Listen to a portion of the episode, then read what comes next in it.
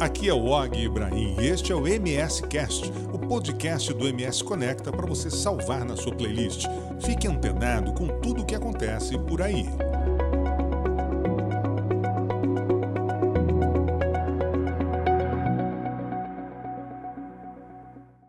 Mais um MS Cast para você, que é o nosso podcast aqui do MS Conecta, sempre trazendo assuntos interessantes.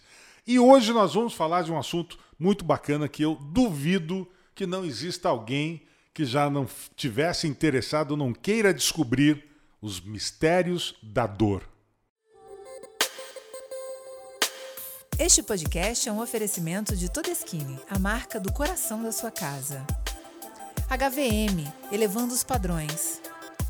E Tech, o tempo todo cuidando do seu tempo.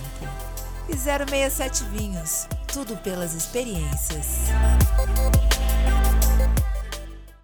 Bom, eu estou aqui com um especialista em dores, Dr. Camilo Kageyama, né, anestesiologista, também especialista em dores. Nós vamos falar sobre essa que muitas vezes uma doença, muitas vezes apenas a consequência de uma doença, que é a dor. Doutor Camilo, bem-vindo aqui ao nosso MSCast.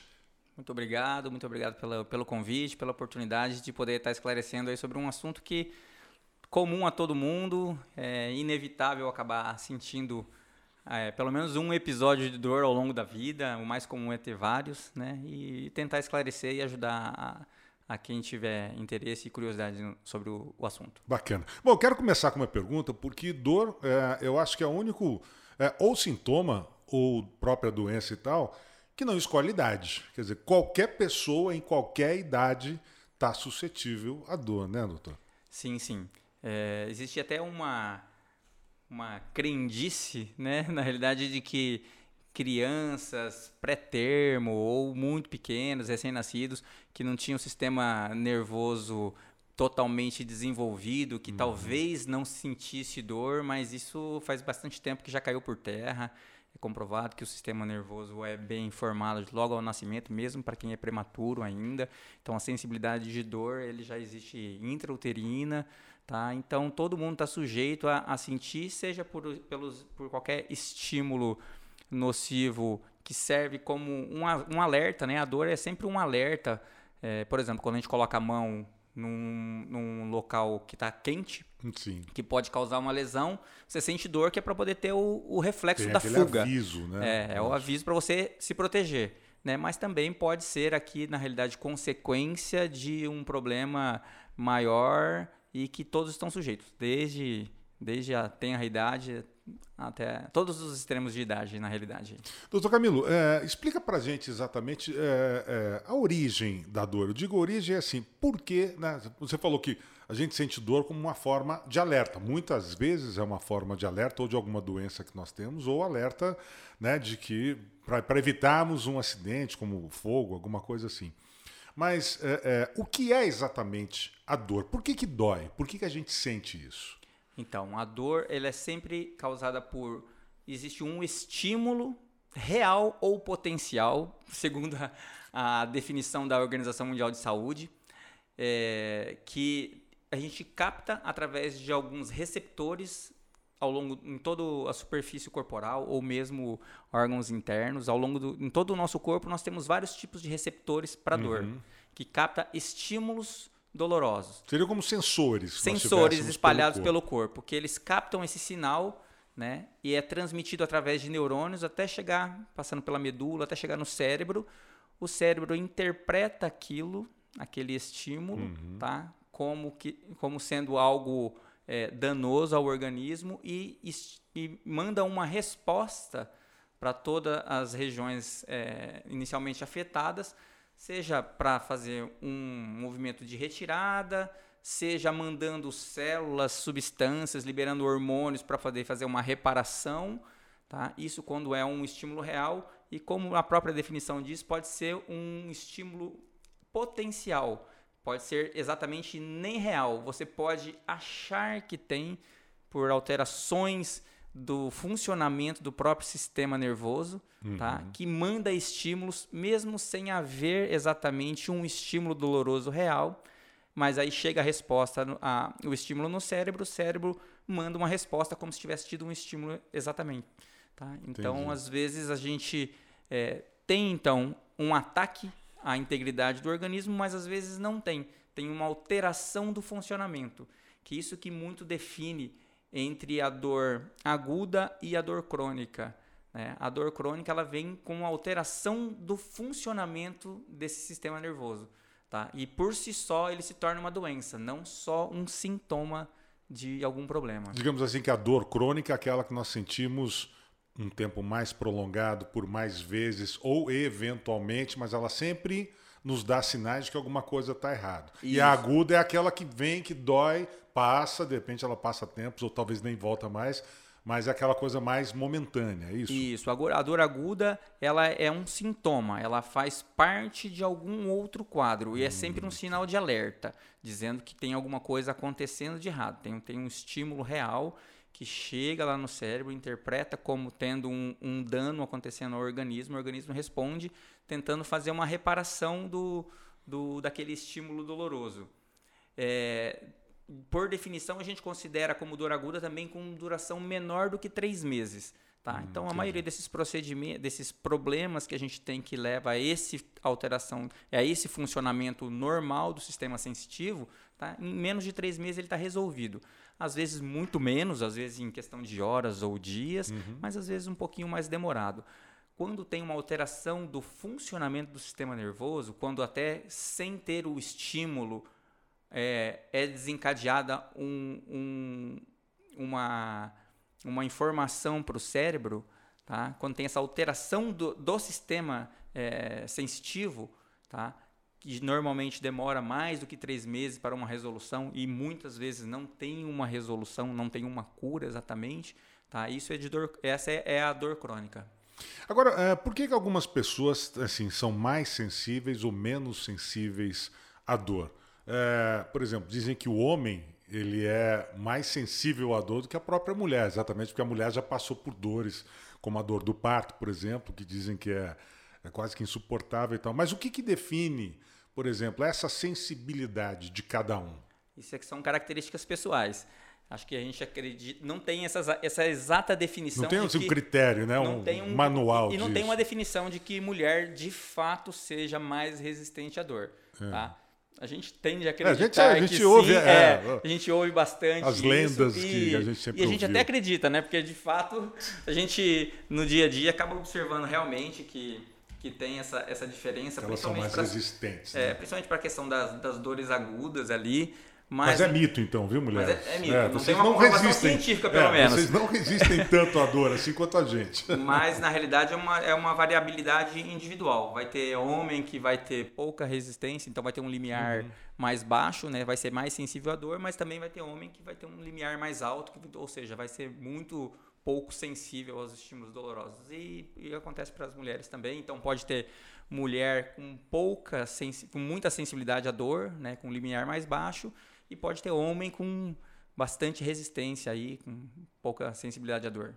Agora, qual que é mais comum? Né? Porque a gente sempre ouve falar as pessoas, invariavelmente, independente da idade, criança. Minha filha às vezes reclama de dor de cabeça, tem 10 anos de idade. Mas qual é a dor mais comum hoje detectada uh, nas pessoas? Ó, a dor mais comum que, que é procurada nos pronto atendimentos é a dor lombar. A dor lombar uhum. é a dor uhum. mais comum que, que existe. A do ciático, das costas. Quer dizer, é que às vezes as pessoas não identificam, né? Mas é, é a dor nas costas, digamos Isso, assim. Isso, a dor nas costas, na parte mais baixa. Apesar de mais recentemente aí dos últimos anos a dor cervical, né, dessas dores nas costas, também ter crescido muito assim em prevalência e Provavelmente por causa de hábitos. Acredita-se que muito por causa do uso de celular, que a gente muda é, muito fica, e é, outra, a né? posição. A pessoa está acostumada a ficar demais com o é, pescoço abaixado. Então, hoje em dia, a prevalência de dor é, lombar e dor cervical está bem próxima. Né? Mas várias outras dores são muito comuns também. Cefaleia, as cefaleias também são muito comuns. Uhum. É, existe diferença de dor de cabeça para enxaqueca ou é a mesma coisa? É, a enxaqueca é um tipo de dor de, de dor. cabeça. Hum. Então, das, das dores de cabeça, né, as cefaleias, existem aí umas centenas de, de tipos. Né? A mais comum delas é enxaqueca. Então, é, muita gente diz, ah, eu tenho enxaqueca, quando na realidade às vezes nem tem. É que enxaqueca é a mais comum, mas um monte de gente tem outro tipo de dor de cabeça e fica achando que tem enxaqueca. E geralmente a dor de cabeça ela é um indicativo de algum problema, talvez até mais grave no, no organismo ou não? Então, tem dois tipos, dois grandes tipos, dois grandes grupos de dor de cabeça: as cefaleias primárias e cefaleias secundárias. Cefaleias começar pelas secundárias, que fica mais fácil de explicar. Cefaleias hum. secundárias são aquelas que são decorrentes de algum outro problema. Então, por exemplo, a pessoa tem um aneurisma, por exemplo, né, cerebral, hum. Né, de uma artéria cerebral, e aquilo leva a dor. Então, a dor é, é por causa do aneurisma. Se for tratado esse aneurisma, a dor acaba. Então, ficar tomando só analgésico para controle da dor, se ela é uma dor secundária, por exemplo, a aneurisma, enquanto não tratar a causa original, o sintoma também acaba não sendo tratado corretamente. Tá? Então, por exemplo, quando você tem uma, sei lá, qualquer tipo de processo infeccioso, uma, uma pneumonia que você cursa com dor de cabeça também, ou própria gripe, os resfriados, gripes ali também que cursam com dor. Você toma um remédio para dor de cabeça, mas enquanto estiver naquele processo infeccioso, você fica tendo recorrentemente a dor e à medida que é tratado a doença de base, o sintoma da dor acaba sumindo também. Tá? Então, a cefaleia secundária é sempre quando é decorrente de um outro problema. Uhum. E a cefaleia primária são as cefaleias por si só, que não vêm em consequência de uma outra doença. Ela é a doença por si só. Tá? Que a enxaqueca, por exemplo, é a principal delas. E, e eu, eu, já li em vários, uh, por exemplo, várias reportagens, vários estudos científicos e tal, que tem pessoas que vivem a vida inteira com algum tipo de dor e não se consegue descobrir qual é a origem né, dessa dor. Realmente existem dores que não se consegue descobrir origem, se consegue apenas amenizar essa dor para que esse paciente, essa pessoa consiga ter uma qualidade de vida um pouquinho melhor? É, na realidade, assim, não ter o diagnóstico exato acaba acarretando no tratamento incorreto e não e no controle é inadequado também. Vem, né? Exatamente. Mas aí, na realidade, é mais uma questão do, da investigação em si. Tá? Não tem dor que, que tenha uma causa obscura, que ninguém consiga descobrir.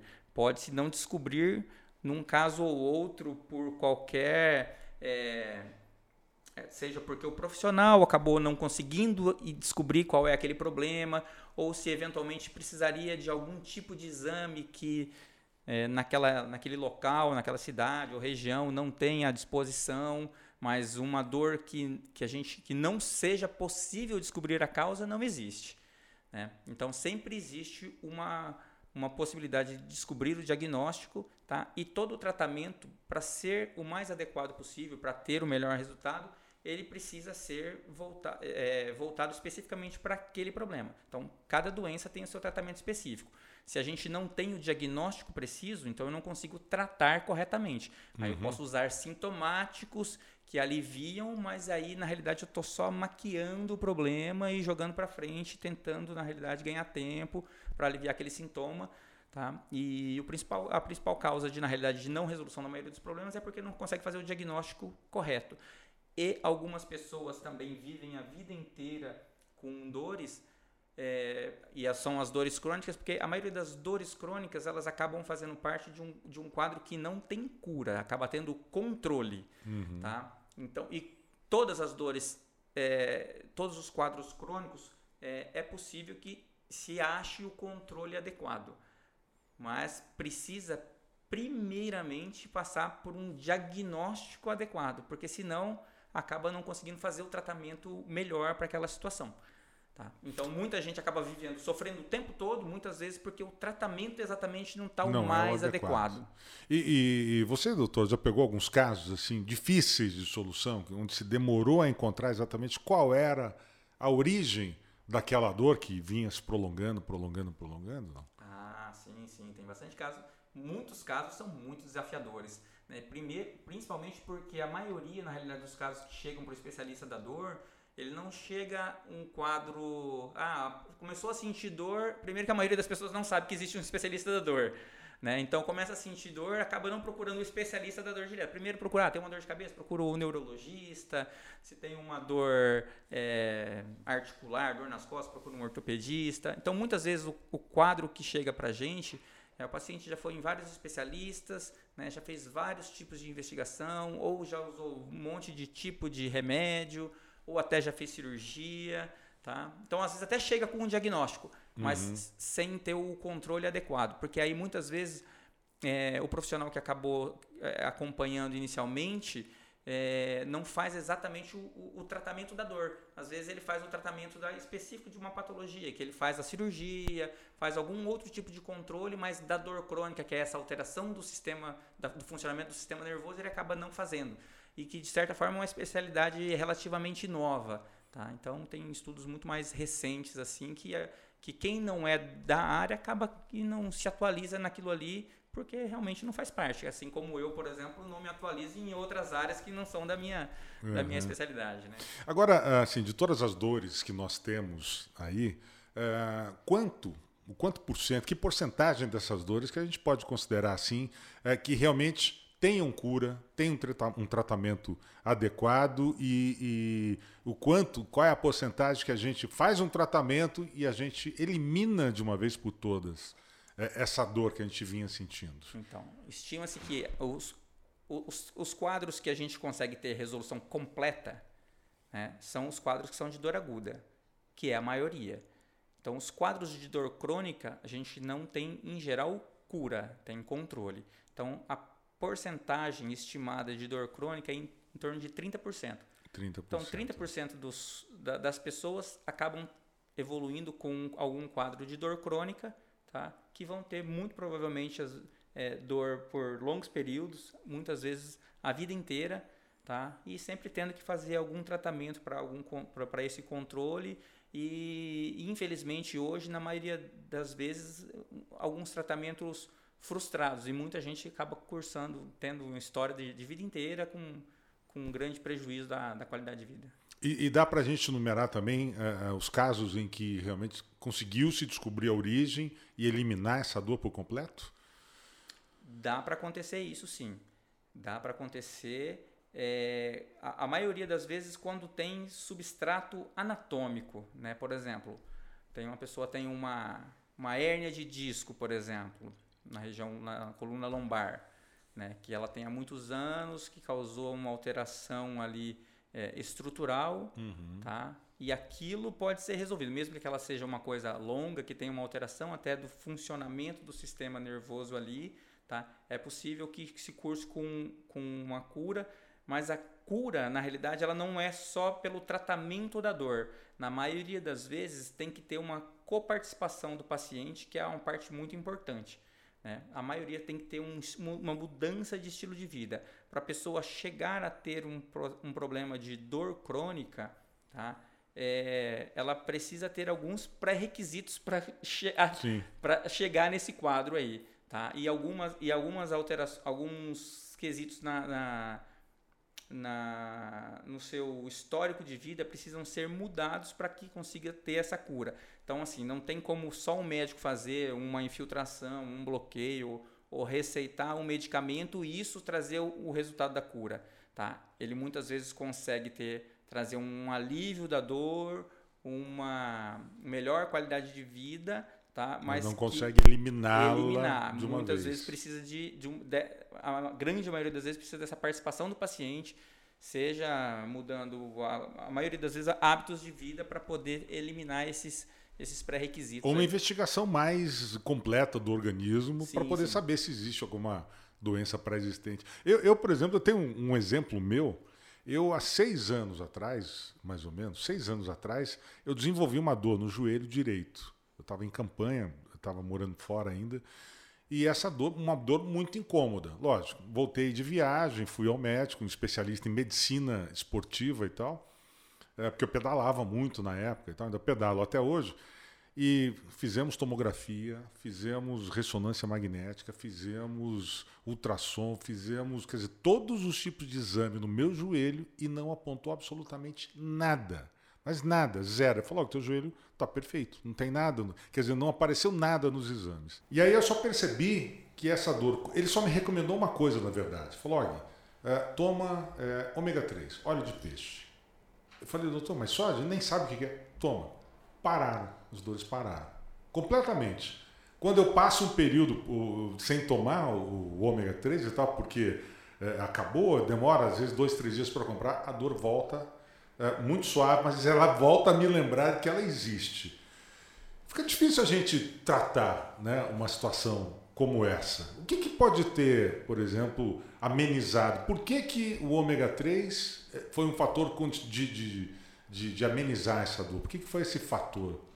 Então, é, no espectro das, das doenças, a gente tem doença que é lesional, né? ou seja, a gente faz um exame Sim. e encontra uma alteração estrutural. Uma inflamação do nervo, é, alguma coisa por exemplo, Encontra, por exemplo, um desgaste articular, por exemplo, um desgaste da cartilagem, né? uma alteração, uma, uma lesão no no menisco. Mas isso teria aparecido nos é, exames, então, tomografia, esses, ressonância isso, e tudo. Isso teria. são desse espectro das doenças é quando tem uma alteração lesional, ou seja, você faz um exame e encontra Sim. uma alteração. Ah, tá aqui o problema. E você pode ter também nesse espectro de doença que tem sintomas de dor também uhum. alterações funcionais, ou seja, você não tem uma alteração estrutural, mas tem dor, tá? Então, na maioria das vezes isso se deve qualquer a algum déficit, seja um déficit de vitaminas, uhum. seja um déficit, na realidade, de um desequilíbrio que acontece uhum. ali de força, por exemplo, que às vezes é só na realidade algum tipo de atividade física que precisa fazer para fazer um fortalecimento muscular, uhum. para não ter sobrecarga maior sobre alguma região,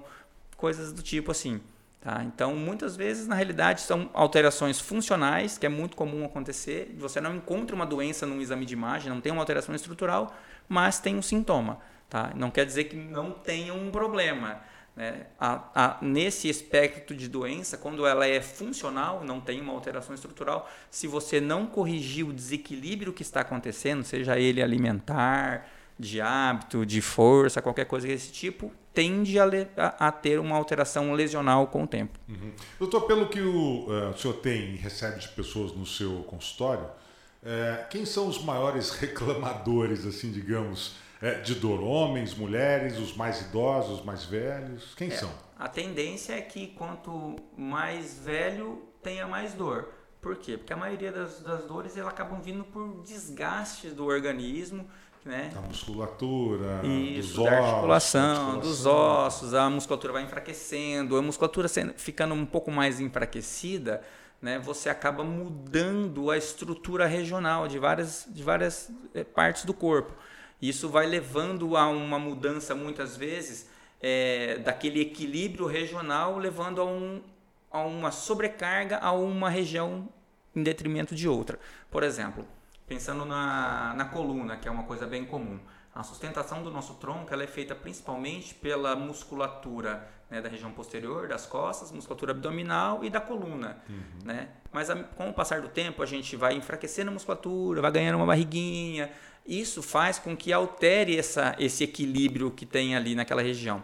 Tá? E esse desequilíbrio faz com que exista uma sobrecarga em alguma outra. Tá? Então é muito comum que, por exemplo, com, com aumento de peso, com perda de massa muscular, ou só fraqueza, ou diminuição de flexibilidade, você acaba tendo uma sobrecarga sobre a coluna.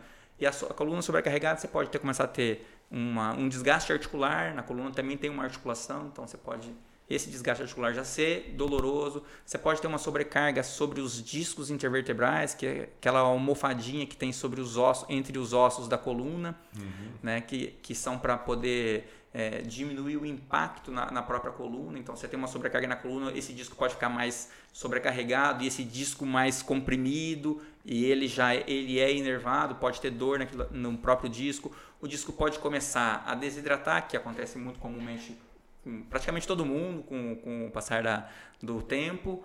É, ele pode formar rachaduras e também ser doloroso por causa disso. Ele pode romper e o seu conteúdo, o conteúdo do disco intervertebral, ele é meio gelatinoso. Sim. E se esse conteúdo sai, né, ele pode ficar pegando alguma estrutura na região. É muito comum pegar em algum nervo que sai da região posterior da coluna. Que a gente, na, na região posterior da coluna sai a medula, de onde saem todos os nervos do corpo.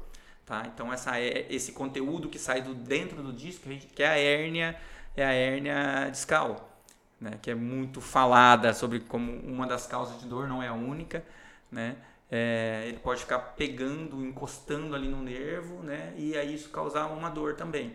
Então, essas alterações regionais de desequilíbrio podem levar à dor E isso então acontece muito com a idade. Então é mais comum que os mais idosos tenham mais dores, tá? E aí indistintamente entre, entre homens e mulheres. Mas também os mais jovens também, mesmo o, o, os muito ativos também têm essas sobrecargas. Às vezes até atleta, é muito comum em atleta também na uhum. realidade, né? Que tem mesmo que tenha muita atividade física, às vezes essa, esse excesso de atividade física também geram uma alteração nesse equilíbrio regional ali, que às vezes faz uma sobrecarga também.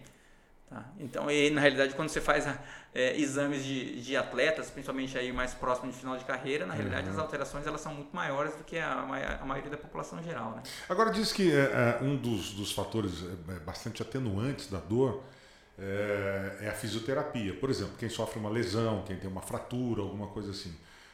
Se não fizer uma fisioterapia bem feita, ele vai ficar lembrando essa fratura para o resto da vida, porque vai doer. Por exemplo, eu tenho algumas fraturas que eu fiz de fazer enduro de moto, que eu me lembro delas até hoje, né? Que, por exemplo, o escafode, uma fraturazinha no escafode, é, eu fiz fisioterapia e tal, não sei o quê, mas até hoje, de vez em quando, ela me lembra que eu tomei um tombo e que eu né, fraturei aqui é, o escafode. A, a fisioterapia realmente é um atenuante, é, é, é determinante para a redução da dor assim ao longo do tempo, não? A fisioterapia é fundamental no controle da dor. Tá? Não tem provavelmente um paciente da dor crônica que eu não indique fazer a fisioterapia. É, principalmente porque, por causa disso que eu estava falando agora há pouco. A maioria das dores elas acabam acontecendo por causa de um desequilíbrio Sim. regional. Então, naquela região onde tem um desequilíbrio, uma região, alguma estrutura, o órgão fica mais sobrecarregado e ele começa a ter um desgaste maior uhum. e, e, e, consequentemente, cursando com dor. É, o, a minha parte é ter o alívio da dor. E a parte do paciente é que ele corrija esse desequilíbrio regional. Sim. E ele corrigir sozinho na realidade, muitas vezes ele não vai conseguir fazer o tipo é, de exercício um. Exatamente, ele precisa ter, o, precisa ter o acompanhamento profissional que saiba o que exatamente precisa ser feito, que tipo de atividade para poder fazer o melhor fortalecimento, o melhor ganho de flexibilidade, tá? E o fisioterapeuta é o nosso grande parceiro aí nesse nesse tratamento, porque é ele que vai trazer esse desequilíbrio. Na realidade, o papel na rea, o, o, o meu papel como médico da dor e do médico da dor em geral é possibilitar com que o paciente tenha condições de fazer uma boa reabilitação. Por quê? Porque se ele tiver com dor, porque e o papel do fisioterapeuta é fazer essa, esse reequilíbrio da região onde estiver é, sofrendo com dor. Tá? E nesse papel do, do, fisioterapeuta, o tipo de atividade que ele tem que fazer, o paciente tendo muita dor, ele não consegue fazer esse tipo de, Sim, de claro. atividade. Então Tem eu ser preciso, forçado ali é, muitas vezes. Então não é um processo passivo, é um processo ativo do paciente ali. O fisioterapeuta orienta e o paciente tem que fazer é um exercício físico mesmo. Cansa, vai ter um cansaço físico, cansaço muscular ali, vai vai ter um gasto de energia ali, não é um processo passivo que ele vai lá e alguém fica mexendo ele ou aplicando qualquer coisa só. Tem essa parte também dessa fisioanalgésica, mas tem essa parte ativa que é a principal. E na maioria das vezes, o paciente com dor não consegue fazer as atividades que precisam ser feitas. Então, uhum. o meu uhum. papel principalmente é dar condições para ele fazer a reabilitação. De forma que, se ele tiver condições de fazer a reabilitação sem nem precisar do médico da dor, o principal é fazer a reabilitação. Então, o papel do fisioterapeuta é fundamental, fundamental, é insubstituível nesse processo aí de reabilitação. É, conversando com um especialista em dores também recentemente, ele me disse que nós mesmo somos os próprios culpados é, pela maioria das dores que nós sentimos, por uma questão de postura. Às vezes a forma como nós sentamos, né? a forma como nós caminhamos, a forma de ficar com o celular olhando por muito tempo, trabalhando no mouse, que vem aí vem as lesões pelo esforço repetitivo e tal. Quer dizer, por relapso nosso é, que vem a maior parte das dores. É isso mesmo? Nós somos culpados por tudo isso que a gente sente às vezes? Nós somos muito culpados por tudo que nos acontece. Né? Ninguém é castigado. Ah, aconteceu algo que não faz parte da história que acabou construindo. Né? Então, realmente, isso é total verdade. A gente constrói a nossa história e nesse caso da dor crônica, ah, tudo, todos os nossos hábitos acabam se trazendo as nossas próprias, consequências E lembrando também que a gente acaba falando muito dessa parte mais de ordem física, né? Uhum. Mas a parte é, emocional, psicológica também é muito importante. Porque, na realidade, é, quando a gente compara, por exemplo, ah, por que, que alguma pessoa naquele mesmo tipo de atividade, com aquele mesmo tipo de comportamento, acaba desenvolvendo uma dor crônica e outros, outra pessoa nas mesmas condições ou muito semelhantes não desenvolve. Tá? Então, esse papel é, de ordem emocional, psicológica, também afeta muito. Também causa, quer dizer, a, a, a dor também ela pode ter um fundo emocional. Ela predispõe, ela predispõe. Tá? E no cérebro a gente tem uma região que, que tem uma. É, os estímulos dolorosos e os estímulos emocionais eles convergem para uma mesma região no cérebro. Tá? Hum. Então, de forma que quando eu tenho um estímulo doloroso intenso, tá? eu também eu tenho um estímulo doloroso, ele também acaba ativando a parte emocional. Então, uma pessoa com dor, ela nunca vai estar super bem disposta, alegre. Então, dor e emoção, elas caminham muito juntas. Ah, então, mas, mas não é o contrário. Tipo assim, e o, tenho, contrário, o contrário também. também acontece. Também. Ah, Quando ah, eu não estou bem emocionalmente, aí começa a me dar dor de cabeça. Exatamente. Alguma coisa você... que causou esse distúrbio emocional também traz a dor. Também. Então, se você tem, por exemplo... Então, é, a associação, por exemplo, de distúrbios de ordem emocional e dor crônica, ela é enorme. Ela é enorme. Então, na, no tratamento da dor crônica também é muito importante que a gente cuide da saúde mental. Porque se eu não cuido da saúde mental, esse desequilíbrio ali que vai chegar naquela região do cérebro também vai ter um estímulo para minha dor. Então, quando, quanto pior emocionalmente eu estiver, por qualquer razão que seja, pior vão estar minhas dores. E o contrário também, minhas dores piorando, meu lado emocional piora é, um, um, levando ao outro se eu não cuido de todos esses fatores, da minha, da, das minhas mudanças de, de hábito de vida que levam à dor, se eu não cuido da minha saúde emocional, todas elas, todas elas acabam colaborando para a perpetuação do meu quadro de dor. Doutor Camilo, você é também você é anestesiologista. É, tem diferença para o anestesista? São, são, ou é a mesma coisa? É, é a mesma coisa. É a mesma coisa. São termos é, semelhantes aí.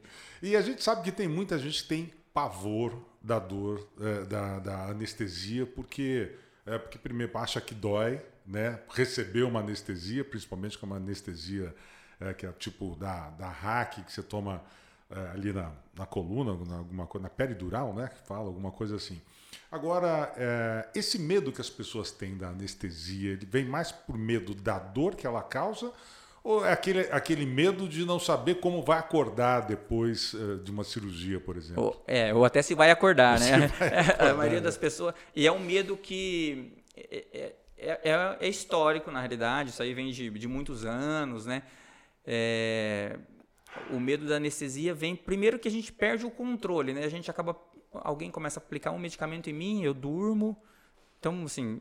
Quer dizer, então, você não tem controle sobre o seu próprio corpo. Sobre o meu próprio. É, eu estou à mercê de uma outra pessoa que está fazendo alguma coisa comigo, está cuidando ali de mim. Né? Então, mas o, o, medo maior vem assim, vem tanto desse da perda de, de controle, tá muito dependente de alguém que vai estar tá cuidando de você, né? Que isso isso causa medo realmente, Sim. né? Imagina, você está ali e outra e tudo que eu tô que está acontecendo comigo, outra pessoa que tem que cuidar. Será que ele está prestando atenção no que está acontecendo comigo aqui, né? E a outra coisa é que sobre o, o, os efeitos colaterais que os anestésicos podem causar, que daí vem muito dessa questão de, de desse medo da anestesia. Antigamente as drogas anestésicas elas tinham um é, um grau de segurança muito menor, ou seja, a gente tinha muito mais efeitos colaterais. Hoje os medicamentos, Sim. na realidade, são muito mais seguros. Claro. Né? Tem, tem, um, tem um, um fator é, farmacológico que a gente chama de índice terapêutico. O índice terapêutico é, o, é, a, é, a, é a faixa é, de, de dose de medicamento que a gente pode usar com segurança. Então, antigamente, essa faixa de dose era muito mais estreita na maioria dos medicamentos de forma que eh, a dose menor para poder fazer o efeito e a dose maior para começar a causar algum, algum efeito colateral indesejado era próximo. em muitas drogas. Então, se ah, qualquer incorreção na dose ali já poderia trazer muitos transtornos. Uhum. E hoje em dia esse índice terapêutico, essa, essa faixa é, de doses de, que podem ser utilizadas, ele é muito mais larga, de forma que a maioria dos medicamentos hoje, para ele poder causar um mal-estar a ponto de trazer um risco à vida, entende? Ele é, é muito difícil de atingir. É quase que é, para poder causar um dano desse jeito, ou a pessoa tem uma hipersensibilidade ou alergia de fato àquele medicamento, ou quase que tem que ser é, intencional. Não, vou fazer uma dose aqui que essa eu tenho certeza que causa um mal que muito provavelmente é, não vai acontecer. Né? O tratamento da dor, então, consiste basicamente é, na, na, na, ingestão de, medicação, de medicação hoje em dia, quer dizer, é o que se tem mostrado mais eficiente para a cura da dor, ou é, pra, pelo menos para amenização da dor? É, aí medicamentos, né?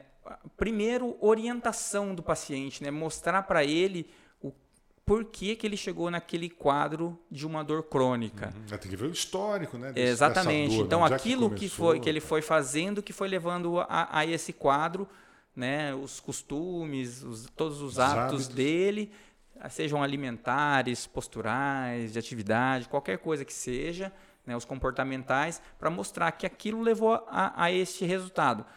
Mostrando que, então, ó, algumas coisas precisam ser mudadas para aquilo. Então, uma boa parte é dessa educação e orientação, né, que muitas vezes, em muitos quadros, é o suficiente.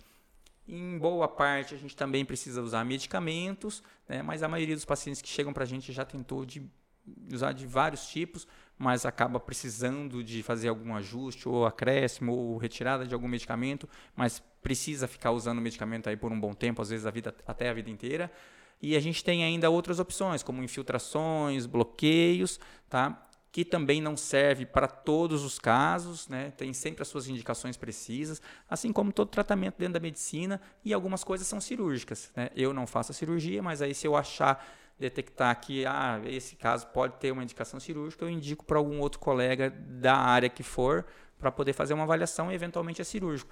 Porque dentro do, do, do, do que a gente tem de arsenal para tratamento de doenças e principalmente das questões de dores, né? Uhum. Nem tudo sou eu que vou conseguir tratar. Às vezes eu vou olhar e falar assim, tipo, ah não, esse caso aqui é um caso que é um outro especialista que tem que tratar, mesmo você tendo dor, né?